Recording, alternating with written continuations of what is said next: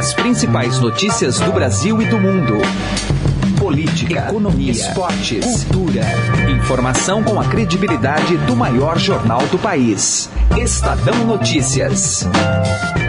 Olá, eu sou Heisen Abach. Está começando a partir de agora mais uma edição do Estadão Notícias, o nosso podcast com análises, entrevistas e informações sobre os temas mais importantes do momento no Brasil e no mundo. O programa de hoje traz uma análise das possíveis estratégias dos candidatos à presidência da República a menos de uma semana da eleição.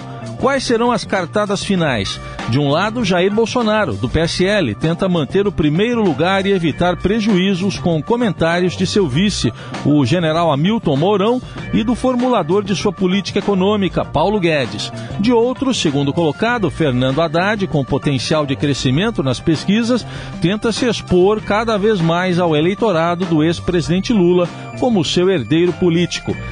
Já Ciro Gomes, do PDT, e Geraldo Alckmin, do PSDB, buscam segurar a debandada de seus eleitores e se apegam ao discurso do voto útil.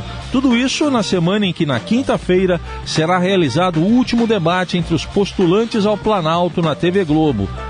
Acompanhe a análise de Eliane Cantanhede, colunista de política do Estadão e da Rádio Eldorado, dos possíveis cenários dos últimos momentos da campanha eleitoral no primeiro turno.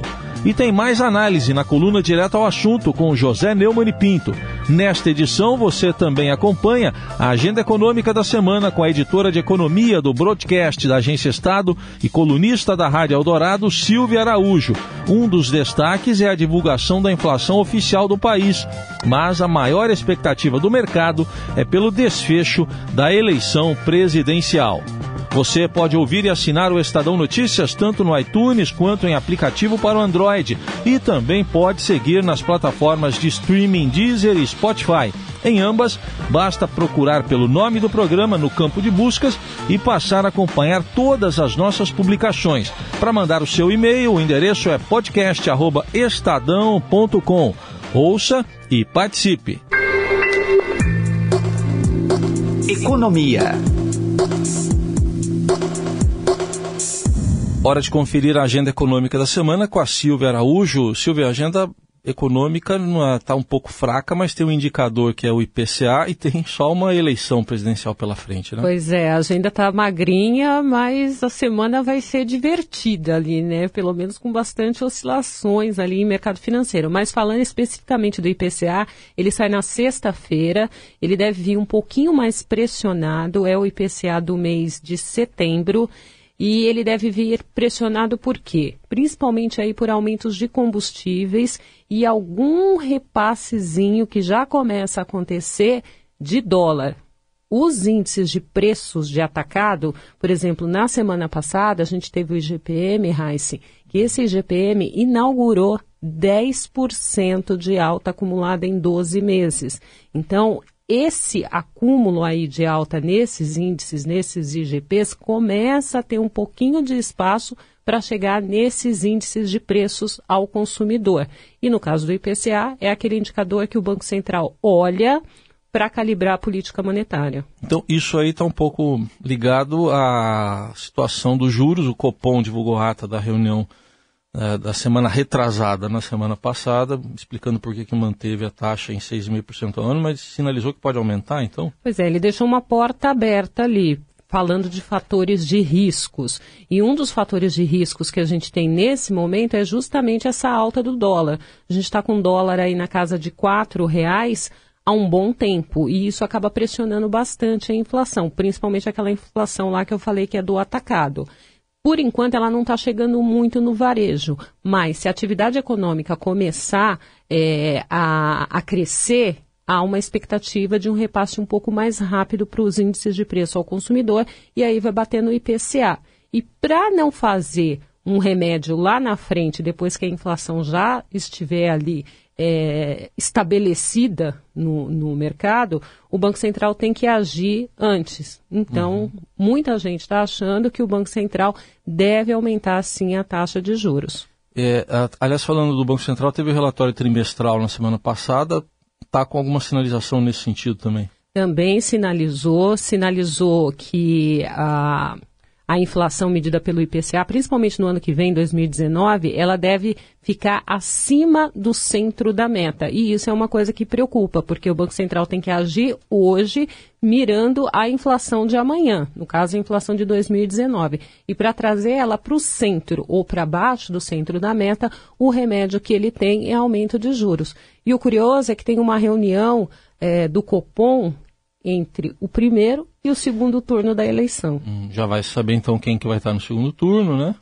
Exatamente. E aí o Banco Central vai também olha ali para o quadro eleitoral, mas nesse momento ele está olhando mais tecnicamente mesmo para esses repasses de alta de dólar, de combustível, de energia elétrica, o quanto isso vai pesar na inflação ao consumidor. O mercado, a gente sempre vê que ele fica nervoso, mas dá para dizer que ele, enfim, está mais agora assimilando o que está acontecendo na política? Olha, ele está tentando, né, Heisen? Os investidores estão tentando assimilar em um segundo turno da eleição, né? E pelo menos o que as pesquisas têm mostrado, deve haver um segundo turno da eleição, e eles estão ali apostando nesses dois candidatos. O que acontecia antes era o seguinte, você tinha 13 candidatos, né? Você tem hoje 13 candidatos. Você imagina esse pessoal de mercado financeiro montar cenários para 13, montar carteiras de investimento para 13, uma aposta em cada um. Sim. Então, agora, quando eles olham para um cenário com apenas 2 candidatos ali num eventual segundo turno, o que acontece? Eles conseguem montar, tem uma previsibilidade em cima de 2 candidatos. Aí fica um pouco mais tranquilo para esse pessoal trabalhar, né? Vamos acompanhar a semana decisiva na política com possíveis impactos na economia também. Essa foi a Silvia Araújo com a agenda econômica da semana. Obrigado, até mais. Até.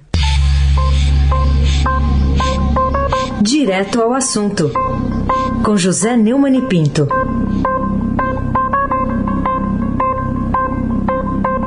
Em entrevista ao jornal espanhol El País, Zé Dirceu, que foi chefe da Casa Civil, no primeiro governo Lula e presidente nacional do PT, disse que vai chegar o tempo em que o PT vai tomar o poder e que não vai ser por meio de eleições. Declaração mais explícita de golpismo do que esta não existe. Bom, agora para o portal AZ do Piauí, ele acaba de dar outra entrevista na qual diz que o Ministério Público precisa perder o poder de processar, porque está virando no Brasil uma polícia política. Ou seja, Zé Dirceu está tornando claras as propostas reais do seu partido PT, que ele organizou, que ele coordenou, que ele unificou e que ele dirigiu. Primeiro, o PT é um partido que quer dar um golpe na democracia, e é claro que golpe não se dá com eleições. Essa é a razão de sua entrevista a El País. E o PT pretende demonizar procuradores, agentes policiais e juízes que combatem a corrupção no Brasil, porque todos nós sabemos que foi nos governos petistas que houve o maior escândalo, os maiores, o escândalo do mensalão e o escândalo do petrolão de nossa história.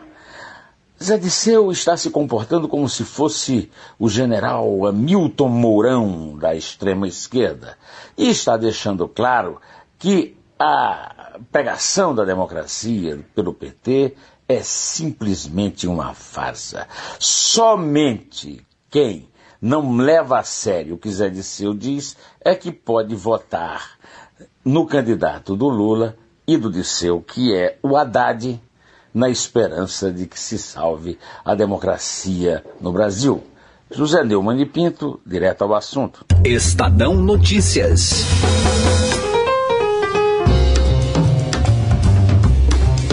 Eleições 2018.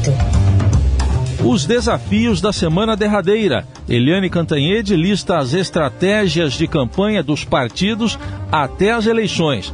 Para a colunista do Estadão e da Rádio Eldorado, após dias difíceis, Jair Bolsonaro mais ganha do que perde se não participar do último debate entre os presidenciáveis, marcado para quinta-feira.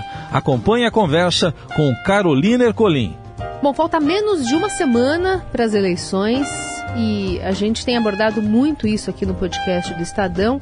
E nessa reta final até a votação, quais serão os passos dos candidatos, as estratégias, as cartadas finais? A gente vai tentar conjecturar um pouquinho sobre isso, convidando Eliane Cantanhede, que é colunista do Estadão, participa aqui do Jornal Eldorado, também na Rádio Eldorado. Eliane, como vai? Tudo bem? Bom dia, Carolina. Bom dia, ouvintes. Pois é, uma semana eletrizante, né? Faltam apenas alguns dias e imagina, se nós, eleitores, ficamos assim nessa ansiedade, imagina como é que estão as campanhas, né? A campanha do líder das pesquisas, que é o Jair Bolsonaro, do PSL, tem que cuidar e tem que correr atrás para evitar que ele seja ultrapassado pelo Fernando Haddad do PT. Por quê? Porque pela tendência que a gente observa, Bolsonaro está estabilizado e o Fernando Haddad tem o potencial de crescimento ainda grande, porque ele precisa se encontrar, né, ou encontrar as intenções de voto dele com as intenções de voto do então candidato Luiz Inácio Lula da Silva. Lembra que o Lula chegou a 30% nas pesquisas e o PT trabalha com esse potencial. Claro que ele não vai chegar a tudo isso, mas, enfim, vai ser ali uma corrida para o Bolsonaro não ser ultrapassado e para o PT continuar crescendo. Agora, os outros candidatos estão muito empenhados em segurar os seus eleitores. Por exemplo, Ciro Gomes, do PDT, que consegue atravessar toda essa turbulência ali, segurando seus votos, ele tem que tentar, nessa reta final, não perder voto útil da esquerda para o PT. O PT, que foi tão, enfim, tão decisivo, né, contra o Ciro Gomes, o PDT que não deu a chapa para ele, a cabeça de chapa, depois tirou o PSD dele e depois, com a entrada em cena do Fernando Haddad, ameaçou a candidatura do Ciro Gomes. Depois também Geraldo Alckmin, do PSDB, precisa segurar a ansiedade do seu eleitorado, e não apenas do eleitorado, mas também dos seus aliados e dos próprios tucanos, porque muita gente dentro do PSDB já quer correr para os braços do Bolsonaro. E a Marina Silva, ela já foi muito atingida pela entrada em cena de Fernando Haddad, porque a Marina Silva, que estava em segundo lugar, ela caiu para terceiro, para quarto, para quinto, enfim. Ela foi enxugando ao longo da campanha, como, aliás, aconteceu também nas campanhas anteriores da Marina. E aquele terceiro pelotão, Álvaro Dias, Henrique Meirelles, o João Amoedo, é o pelotão que fica ali oscilando 2%, 3%, mas também corre o risco de perder votos para os candidatos que têm mais chance de chegar ao segundo turno. Tudo isso, muita atenção, cuidado com o que os vices andam falando, porque os vices aí dão um trabalho danado. Pois é. E particularmente o vice do Bolsonaro, né, Carolina? Aliás, eu queria até puxar pela coluna sua de sexta-feira, né, morrendo pela boca, e aí citando como o PT constrói uma vitória enquanto o Bolsonaro e o PSDB armam as suas próprias derrotas. E aí a gente teve, então, na semana passada, essa fala polêmica do Hamilton Mourão, que é vice na chapa de Jair Bolsonaro, na verdade dando munição, né, para os outros candidatos que já usaram como munição política ali nas campanhas para atacar o candidato. Por parte do Bolsonaro, especificamente, tem a questão da ex-mulher, que também está reverberando, né? Agora, a maior descrição possível é uma saída para fazer com que esse eleitorado do Jair Bolsonaro se mantenha com ele até o dia 7? Pois é, porque a campanha do Bolsonaro não é uma campanha, né? São três campanhas que não conversam entre si. O vice dele, o general Hamilton Mourão, vira e mexe, fala uma barbaridade, e aí o capitão Bolsonaro tem que enquadrar o general Mourão. Né? O Posto Ipiranga, que é o economista Paulo Guedes, também ele vai numa linha mais privatizante, mais liberal, enquanto o próprio candidato Bolsonaro é o oposto, é estatizante e corporativista.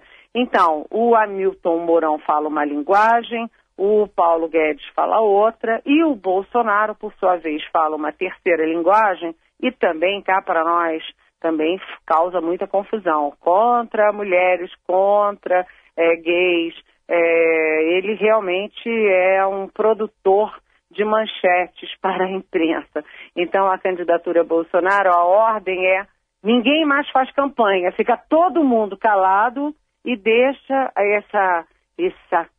vamos dizer assim, esse universo, essa tropa bolsonarista das redes sociais fazer a campanha. Então, o Bolsonaro fica mudo, o vice fica mudo, o economista fica mudo, e a candidatura do Bolsonaro tem um impulso, vamos dizer assim, natural dos seus apoiadores, que fazem as manifestações, que fazem a guerra pelas redes sociais e tal. É uma campanha muito atípica, como nunca antes a gente viu nesse país. Eliane, e pensando nessa reta final e nessa descrição, ainda não há uma confirmação sobre isso, mas a presença ou não do Bolsonaro no último debate, aquele da TV Globo, antes das eleições, levando em conta o contexto da saúde dele e tudo mais, seria mais prejudicial ele não ir ou ele ir, levando em conta o que a gente tem de histórico, por exemplo, do ex-presidente Lula? Esse debate, que vai ser no dia 4, quinta-feira, no Rio de Janeiro, é um debate que costuma ser decisivo, que é o último debate da campanha, debate da TV Globo, que é a televisão que tem mais audiência no país. Então, é um debate que costuma ser decisivo, que tem peso. Uhum. Agora, o Bolsonaro, ele está protegido porque, com a facada, ele tem o pretexto da saúde para não participar. Uhum. Por quê? Porque quando ele participa, fica evidente que ele não tem respostas para a economia, que ele não tem respostas para a administração, que ele nunca foi gestor de coisa nenhuma. Então, os debates, como ele lidera nas pesquisas, ele corre o risco não de ganhar pontos, mas de perder pontos em debates. Então, ele pode usar o pretexto da saúde para não comparecer. Já no caso dos outros, não. Eles precisam aparecer, principalmente no caso do Fernando Haddad. O Fernando Haddad, que tem aí o Posto Ipiranga dele, que é o ex-presidente Lula, o Haddad não dá um passo e não fala nada sem consultar o ex-presidente Lula, que está preso em Curitiba, né? Nunca é pouco lembrar isso. O Haddad precisa se expor, precisa de visibilidade, até para que o eleitorado natural do Lula saiba que ele, Haddad, é o candidato do Lula. Muita gente já sabe, né, a grande parte do eleitorado, mas ainda tem aí uma fração do eleitorado lulista que tem uma baixa escolaridade, uma baixa renda e um baixo grau de informação, que precisa de, enfim, quanto mais o Bolsonaro se esconder, melhor para ele. Quanto mais o Haddad se expor, é melhor para ele. Uhum. Bom, e para concluir, só falando também do outro lado, no caso da campanha do ex-governador de São Paulo, Geraldo Alckmin, talvez quanto menos fogo amigo, melhor também nessa semana, né? Pois é, porque o Geraldo Alckmin é o oposto do Haddad, né? O PSDB é o oposto do PT. O PT teve mensalão e petrolão, e você não vê ninguém fazendo autocrítica, xingando todo mundo, dizendo que foi tudo errado. E o PSDB... fizeram fila para desqualificar o candidato, para desqualificar o partido, para desqualificar os erros, para desqualificar os governos, quer dizer, até ex-presidente do PSDB, como Tasso Gereissati, quer dizer, no meio de uma campanha. Ou seja, o futuro do PSDB está sendo jogado nessa eleição. Não é apenas uma candidatura, a candidatura de Geraldo Alckmin, ex-governador de São Paulo, mas o futuro do PSDB está sendo lançado nessa campanha e o que o PSDB vai precisar nessa última semana é evitar uma debandada de votos do Geraldo Alckmin para o Bolsonaro, antecipando aí a briga, a disputa homem a homem do segundo turno. E antecipando também a utilização do voto útil já no primeiro turno, né, Eliane? Exatamente. Essa é Eliane Cantanhede, colunista do Estadão, também colunista aqui da Rádio Eldorado. Eliane, obrigada, boa semana para nós, a gente vai se falando. Um beijão, boa semana e bom voto. Estadão Notícias. O Estadão Notícias desta segunda-feira vai ficando por aqui. Contou com a apresentação minha, Heisen Abach, participação de Carolina Ercolim e produção de Diego Carvalho. O diretor de jornalismo do Grupo Estado é João Fábio Caminoto. De segunda a sexta-feira, uma nova edição deste podcast é publicada. Saiba mais no blog Estadão Podcasts. E agora estamos também na Deezer. Procure este e outros podcasts do Estadão por lá e mande o seu comentário e sugestão para o e-mail podcast@estadão.com. Um abraço, uma excelente segunda-feira para você e até mais. Estadão Notícias.